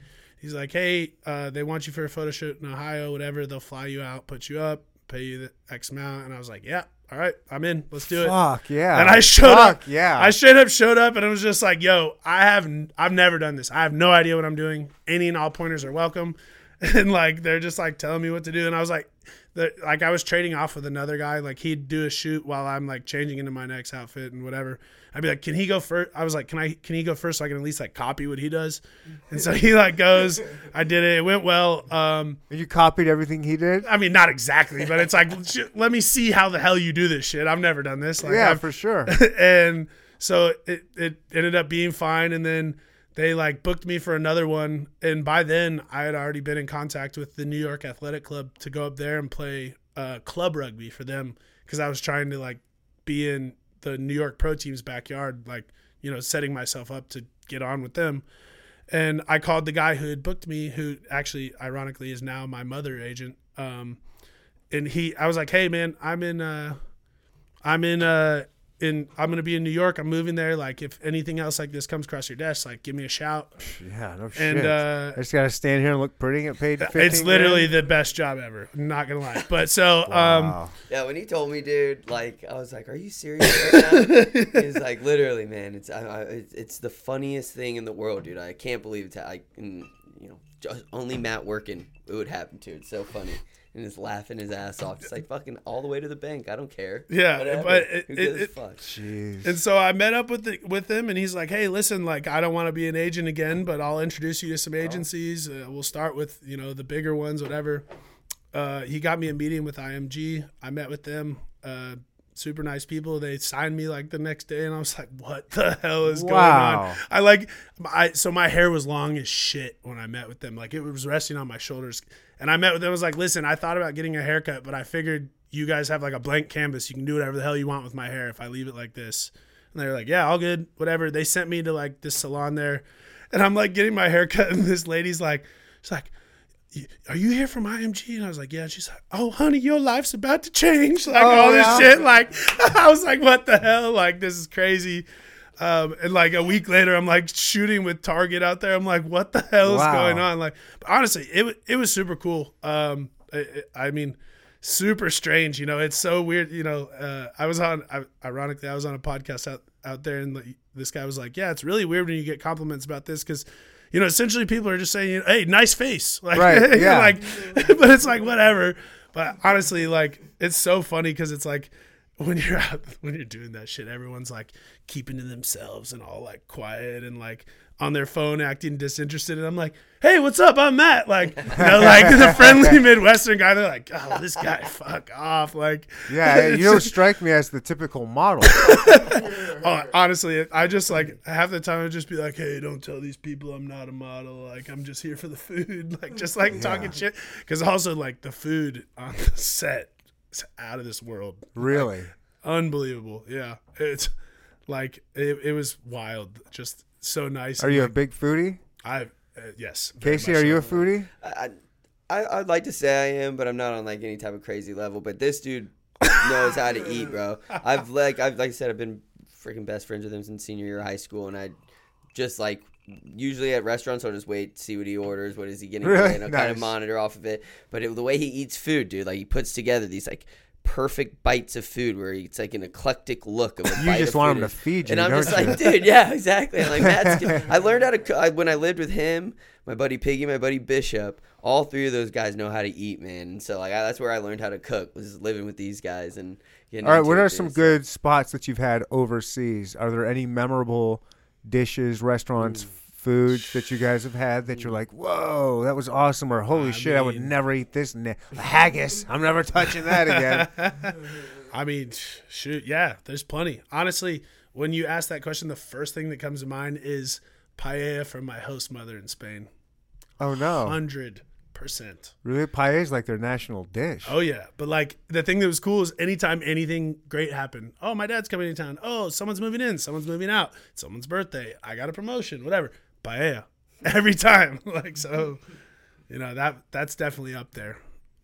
How about Casey? Dude, I mean, I'm a sucker for an Irish breakfast, bro. So like in Irish breakfast, English breakfast, I love the cafe, like that type of thing in the morning. So I mean, I've had so many good breakfasts in Ireland and then in Australia too, especially. I actually worked at this kind of what they call Pan-Asian restaurant, so just like all sorts of different Asian cuisines, and it was that's really when I fell in love with Asian food, and it was amazing. I mean, I this Penang curry that I had. Oh, nice. Spot, I like a good Penang. So bomb. Yeah, so bomb. I've messaged the guy. I got a good relationship with the guy. He's giving me the recipe. I tried to emulate it at home, but, you know, it's like that scene from Mr. Deeds when he's, like, talking about the Frosties, and he's like, yeah, do you like those Frosties from when he's like, oh, I tried to make mine at home. It wasn't the same. What? You don't remember that scene from Mr. Deeds? Nobody listening to this remembers that scene from Mr. Deeds. Well, go back. Who brings that up? Who brings a Mr. Deeds reference up?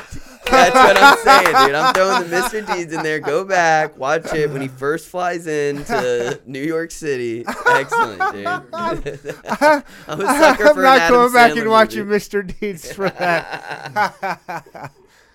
Shout out. I do like some Adam Sandler, though. I'm a sucker for an Adam Sandler movie, bro. Yeah, so you're a little chef, a little cook, huh? I try to chef it up. Chef it up. Sauce it up a little bit. You know, I try. I got some chefs in my family. You know, I don't touch any of their skills at all. But, yeah, you know, I got some people to look up to. All right. What are the top places in the Kansas City metropolitan to be eating for you guys? What are your favorite spots, and what do we get there? Oh, my. That's a great question. That is, I mean... This is the best podcast in Kansas City for a reason, Casey. Don't act surprised. Hey. Yeah. Of course, I mean, it's a great honestly, question. It's so hard. It's so hard to nail it down, really. I mean, I don't know if I even want to give up the secrets too, but a really good one, Tortilleria y Carniceria San Antonio in KCK. I heard that's amazing. Their barbacoa torta will change your life. Really, a torta? Yeah. Yeah, not many people go for the torta. Not many gringos go for a torta. Yeah, I enjoy a torta. Yeah, same. Yeah, my order there is a barbacoa torta and 2 pastor tacos. Their pastor is very nice as well. You must eat a lot of fucking food. Oh, you're a big. I mean, I think you've gotten bigger since I last saw you. Enough. I acknowledged that at the beginning of the podcast. Right. Thank you for pointing it out, Ryan. Well, I'm like, of course he has a torta and 2 tacos. Yeah, you're not even thinking. You're just like, what the hell? But I honestly, I'm for some reason all sandwich spots are coming to my head. But I'm a really big fan of the #1 spicy in Il Saro at Bellinopoly in Brookside. Ooh. Okay, unbelievable. Very, very good. Bellinopoly? Uh-huh. I've never heard of that. It's a little Italian deli restaurant spot. Okay, nice. Yeah. Casey, what do you got for us? I love Dos de Oros in South Kansas City, right off of like Blue Ridge and Holmes. It's really freaking good. And, usually I'll go for just a like steak burrito there, and it's bomb. The taqueria is what if I go to the taqueria, I'll get the steak burrito. They throw a bunch of queso on it. It's really bomb. If I go to the restaurant, I'll usually get, like, the fajitas. And then they got this deal off the top of my head. I can't think of it, but it's, like, 2 for, like, 1 margaritas one of the days. And so it freaking goes off. So it's really good, really delicious. I've cooked up some really good plans over some margaritas at Dos de Oros. Like, extremely bomb. Great service. Great people. And then around my neighborhood, because I live in, like, the Waldo-ish area, I really like going to Carmen's Cafe. Okay, I've heard of that. So bomb, dude. What is it, the... spadini, right? Yeah, they got good spadini there. So good. If you're going to talk spadini in Kansas City, it's all about Garozzo's. I know Garozzo's got some good spadini, but I'm telling you, Carmen's is right up there. I would say contested. I would say they're on similar levels. Yeah, I wouldn't say. I'm a Garozzo's guy. Fair. I mean, I'll try some. I'll try Carmen's. Try it out. Yeah, I mess with the Carmen's, and then you know what I really love. This is more of like a guilty pleasure because it's so freaking unhealthy for you. Betty Ray's. It's really famous. Not Betty Ray's. No, not the sweets, but Kitty's Cafe. Oh yeah, everyone knows Kitty's now. The pork. I've heard of it. No way. I've heard of it. I figured everyone knows about Clear Your Schedule. It was in the New York Times. Yeah, Clear Your Schedule, dude. Their shit's awesome. It's cash only on 31st. Don't have anything to do. 31st and what? Kitty's Cafe. What is it? It's west of Troost. I don't remember what. It's like a little burger shack type place, but they got this pork tenderloin. Oh, best pork tenderloin in the country. 100%. Oh no way! 100%. I love a pork tenderloin. Yeah, honestly, I've ordered 2 plenty of times, or they do. I don't want to hear you. Yeah, you're gonna order 2 of everything. No, Casey, no. Will you have 2? I did, dude. Get out of here! I straight up had 2, bro. That's how good it is. No, the order there is a spicy pork tenderloin and a grilled cheese. Okay. It is magnificent. Kitty's Cafe. But yeah, 100%. Okay. Kitty's Cafe, 100%. Don't have anything to do after it because you need to take a nap. Like, you need to take a nap. Yeah, exactly. Yeah. I like that. All right, best barbecue in Kansas City. Ooh, that's tough, man. Honestly, I think I got to say Joe's, though. Okay. Joe's, honestly, or Q39. Mm. It depends on my mood, though. It depends on my mood. How very cliche of you. Is that cliche? Yeah, of course it is, but it's fine. It's not wrong. Yeah. Joe's is fucking amazing. Yeah. Q39's got some. They have some good things. I don't like everything. They have some good things. Exactly. Right. Yeah, yeah. Their burn-ins, fire. Their wings, fire. Honestly, Char Bar is very good, too. Char Bar's good. Yeah. There's a place in Lee Summit I go to called Smoke. Yeah. Oh, I think I've been there actually. Yeah. It's good. Smoke's pretty bomb. Yeah. It's good. Oh, okay. I can't leave these people out of this conversation. Slaps. Oh yeah, I knew that was coming. Holy fuck. Their shit is so good. Their food is bomb. All right, and let's see, last one. Best place to grab a drink in Kansas City. Johnny's on 7th, Kansas City, Kansas. Johnny's on 7th in Kansas City, Kansas? Yeah, yep, hell yeah, 100%. Bro. Hell yeah. What? So, yeah. Why? No way. So, hey, hear me out. You would love it, for one. I used to live I used to work right down there, and I used to live not terribly far from there, so I'm not. My brother's good friend owns it. Oh, there we go. There we go. Oh, hey, okay, tell me. Yeah, whatever. Honestly, I bartend there sometimes. My brother. Oh, Jesus Christ. My brother. I'm coming together, you guys. Hey, I'm the fill-in bartender, but my brother and his wife bartend there sometimes. I mean, honestly, you'll love it. Like if you like dive bars, you will freaking love this place. It's the most relaxed, like, setting, cool people. All the games and shit are free there, so you can good crowd. Darts, pool, whatever, if you want to fuck with it. Like, I know as a. How should I put this? I guess, I don't know. I know at my age, in my demographic, I'm supposed to like a dive bar. And I'm supposed to have always liked a dive bar. They're not necessarily have ever really been my thing. Like, I've gone to them and I have fun. I can have fun anywhere. Give me some drinks. I'm going to have fun. Yeah, yeah. I don't know. I'm not necessarily a dive bar kind of guy. But I will have fun. Yeah, I think you'd have fun. Right. I will have free games. I am a game guy. He's a gamer. I am a gamer. And if you throw, like, we're going to gamble on some of these games, I don't care. I don't if it's a game I've never played. I don't care. I'm gambling with you. Oh, my gosh. Yeah, okay, so you'll appreciate this. Yeah. So on the ceiling. Johnny's on 7th in KCK. Okay, on the ceiling there, they have pictures of famous Johns. Like John Belushi, John Kennedy, or John F. Kennedy, you know.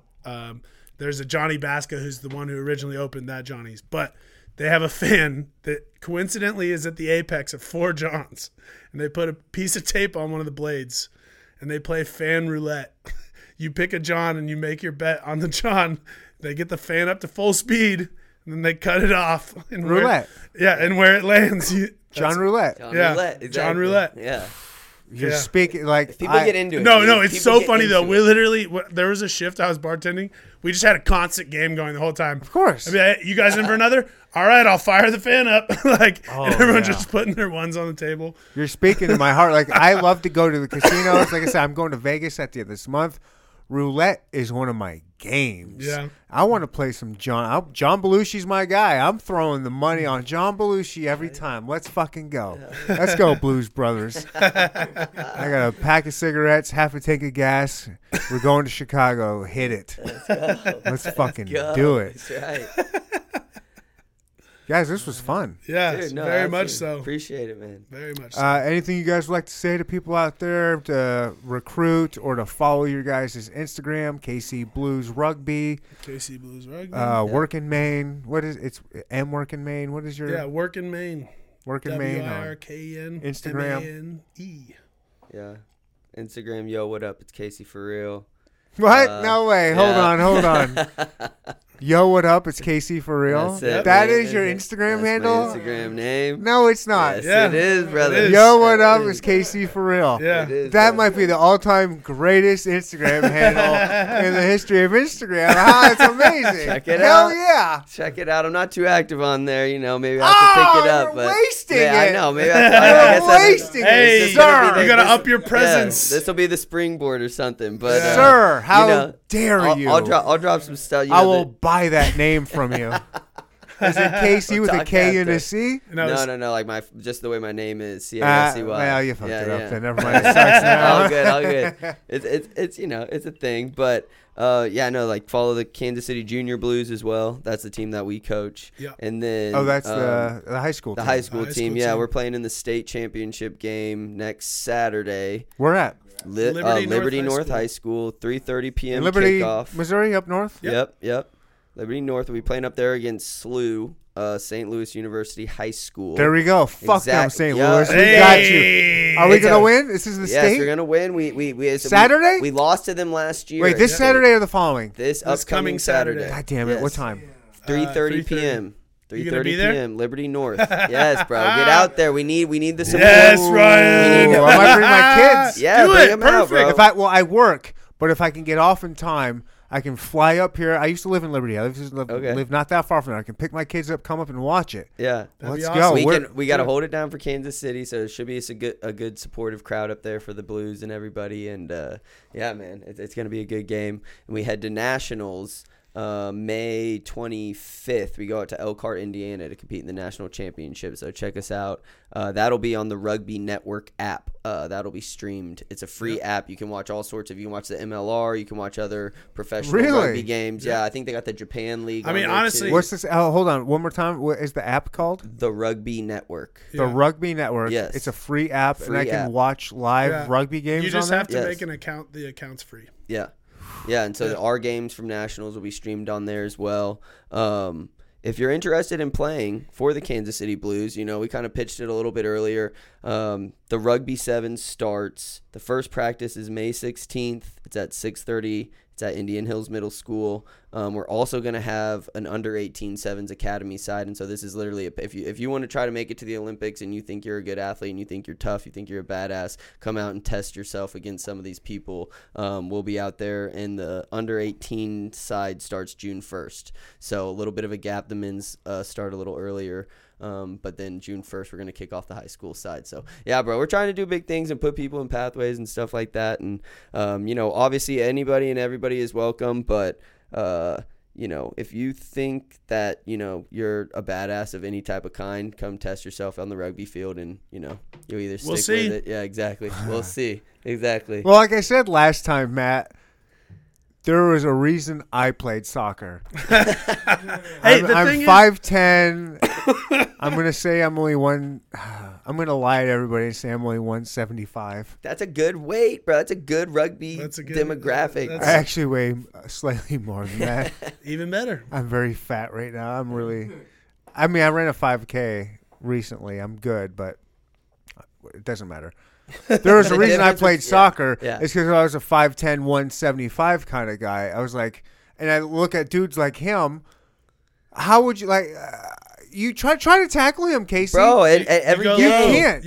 No, you said that last time. You said go low last time. Casey can tackle me. Yes, and all I'm seeing is a giant tree trunk of a knee popping me in the jaw and dislocating my face. You got to get your head out of harm's way. Yes. Oh, then my shoulder's getting – you're too big. There's no way I could tackle you. I could maybe put my foot out there and trip you. I could just kick you in the ankles. That's a penalty. I would take it. I'm not – I'm not. Yeah, I'd be like the quarterback trying to tackle somebody. No, I can't. No, you got to wear it, dude. You just got to look at you're like, this is going to fucking suck and this is going to hurt, but fuck it. It's worth it. Can't let my brothers down. Exactly. I wouldn't be able. You couldn't get up off the ground and then look at your teammate's face and be like, oh, dude, sorry. He was too big. Fuck that, dude. Just take the motherfucker down. I would hope. If I came to you, Casey, if I came to you and I said, he's just too big. I would hope you would be like, I get it, dude. Hell no, dude. Hell no. I would not. I would dig in, bro. That's like those moments right there. That's when like my eyes get big. I'm like, okay, here I gotta fucking. This dude needs his mind. He needs his mind calloused. No, I would try. I would try to take you down. I'll tell you straight. I wouldn't like it, but no, I would exactly. Do it. But you gotta do it. I do. I just throw myself like a fucking missile. Yes. All right, here we go. Yes, exactly. Okay, so. That just reminds me of one quick thing. I know we're winding down. We don't have to wind down. Keep going. You want some more alcohol? Let's go. But anyways. Pour some more Terramana there, Casey. When we were 18 playing for the Blues, the men's team, there was a guy on the team named C. Vitale. Big, badass Samoan dude. Tough as nails. And, you know, at training, we had to tackle him. Live tackles. And I don't want to hear you being afraid to tackle anybody. It's still – trust me, you – anyone would have been afraid to tackle this guy. He's a bad ass. Especially when you're 18, dude. He's like, what, 30-something? You're grown-ass man. Yeah. You got man strength. Exactly. Yeah. But when it came to game time and you look at the other side and you see people, you're like, that's nothing. I tackled Siva. We're good. Let's go. Yeah. Like, straight up. And so it's, like, also good to have bigger dudes like myself on your team because, bro, tackle me in training. You can tackle me in a game. Mm-hmm. Straight up. Yeah, you're right. All right. When we get done, we're going to tackle you in my front yard. You can dodge a wrench, you can dodge a ball. Yeah, that would be a great clip, bro. Not too good, man. All right, so we got to beat St. Louis as the Kansas City Blues. Yes. Mm-hmm. What I do think you're saying that St. Louis has their college that they're recruiting from, but you guys are teaching high school, mm-hmm. So hopefully maybe you'll be able to like mold some of them. I mean that's into coming on to the Blues senior team. If they're on the junior team, hopefully some of them have. Aspirations to be on the Blues team. Yeah. And then you got a great recruiting tool here as a professional MLRer. Yeah. That you must be like, yo, I was in the big leagues. I played in the MLR. Like, come on, I'm going to teach you my ways and I'll teach you how. Because, no, for real, all joking aside, you do have that experience that you could impose upon an 18-year-old that's looking to further his career. It's like, look, I've done it. Here's how you can do it. Well, exactly. I just wish they listened like that. Yeah. Why, they don't? And sometimes it depends. You know, I mean, it depends on what a kid's I mean, obviously, you can open so many more doors with rugby. Like if you're a football player, you're a basketball player, there's a limited number of scholarships right at each school, and they're going to give it to the absolute best guys that they can find. That they think are worth this money and everything. Rugby right now. Colleges are starting to invest in it, right? They see it, it's an Olympic sport now. There's a professional league, just, the little buzzwords that you were saying. And there is not enough rugby players. Like, we have college coaches, like, messaging us being like, I need guys. Like, if you have a player who wants to come to my college, I can get him a scholarship. Oh, nice. Yes, literally. Like, straight up. It's that. The demand is there, but the supply is not there. How young can we get, like, is high school the youngest age of rugby in the United States for the most part? No, there's youth. There's youth as well, yeah. Heartland youth. His nephews play. My nephew's playing it too. Yeah. Yeah, they got all ages, man. It starts at like flag. I mean, to be honest, that's a hard sell. I mean, I love it, but for me, like again, I'm a soccer guy. My kid's playing soccer. He just finished his last game yesterday. They went undefeated. Mm-hmm. It was amazing. I absolutely that was my game. I'm telling him. This was the first year I got super involved with him, and I've got him just doing like it's almost like I'm playing Madden. Dude, like I got my remote. I'm like, all right, Archer, this way, up here, hold there, now come this way. And it's like I'm like micromanaging, like he's like I'm a controller, and it's fucking amazing. I love it. It's like it'd be hard to be like, all right, you could get a guaranteed scholarship if you go this way, but I don't know shit. Like I don't know shit about rugby. Yeah. I mean. I'll tell you what, similar feeling though. It's like, it's so cool to be able to give the knowledge that we have to them. But also the biggest thing is like, we're connected to the Junior Blues 100%. Yeah. His dad coached them forever. My older brother played there. That's great. We played there in high school. That's all that. So cool for you guys. But like at the same time, my viewpoint on it is like, okay, where can I make a bigger impact on, or like, they always talk about, growing the game. I think, if we get kids liking rugby, playing rugby, succeeding at rugby in high school, hopefully and the whole thing is also we've really pushed, showing kids there are avenues, for scholarships and everything like that. And we want to get kids playing at the next level and everything like that. So it's like, I mean, it's it's just kind of cool where it's gone. And I, like I said, I think we put the biggest impact at this level, at the way ruggy is now. That's where we put the biggest impact. I mean, they just had the collegiate national championship yesterday. It was Navy, the University of Navy versus Cal University. And spoiler alert, sorry if anyone hasn't seen it, Navy wins. And our team captain is going to Navy next year. He got recruited. Oh, wow. You know, and so it's like one of those things. Wow. If it wasn't for rugby, he probably wouldn't ended up at the Naval Academy. I mean, who knows? He could have. He's literally first team All-State middle linebacker. And in a championship caliber team, on a championship, he's gonna get to go play with those players and that coach. Exactly. Wow. And if it wasn't for rugby, I mean, and it's not to throw anything bad on it, but where would he? Maybe could have ended up at some small league, you know, college football team. Sure. In middle of nowhere, Kansas, or some stuff, you know, which is great experience, whatever. Sure, but it's not the Naval Academy, you know what I mean? Yeah. It's not these insane, you know, experiences and doors that can open up. So it's just like you're saying, it's just another avenue. And if anything, you want to be more competitive in your sport, all it's going to do is make you better at that. You know what I mean? Like, I kind of want to come play rugby with you guys. Dude, come out and give it a run. Wednesday night we have social touch rugby. So if you want to come out and, like, hey, what I said earlier, maybe you're like, ah, dude, I'm not trying to, you know, fucking, you know, be out there and, you know, banging it out and going as hard as possible. I do want to bang it out. Dude, I always do this to myself. I mess that up so much, bro. All the time I'll be giving, like, hype up speeches to the kids and, like, just, like, you know, getting all hyped up and then just say some absolutely, you know, double fucking meaning bullshit, and working just like, pause, what? My bad, boys. Sorry.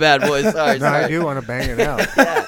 So come out there on Tuesday and Thursdays, whatever. But if you just want to come out, play social, get a mix for it. Yeah, Wednesday nights at the old Southwest High School in Brookside. Yeah, we go out there, a bunch of old boys touch, and give me some red shorts, and I'm coming out there. You don't touch anyways. Yeah, it's touch. Anyways. No, don't even touch. Just say I got you. I got you. Hey, COVID's over. COVID's over. Well, I didn't get my vaccine. I should be scared.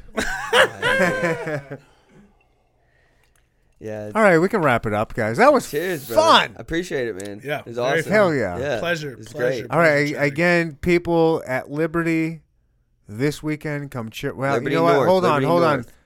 This episode won't be out for a couple weeks, so people won't hear this. Fuck. We'll send in the results. But I'll hear it. Yeah, we'll let you know what the results are. I might come out there. Yeah, if I can get off in time and work. Oh, yeah. I want to support some high school rugby and you guys and your guys' team. Oh yeah, love that. And check it out. Appreciate that. And be on the lookout for the summer stuff. There's a couple tournaments. I think we'll have a tournament here in town. I might do like a practice with you guys. Check it out.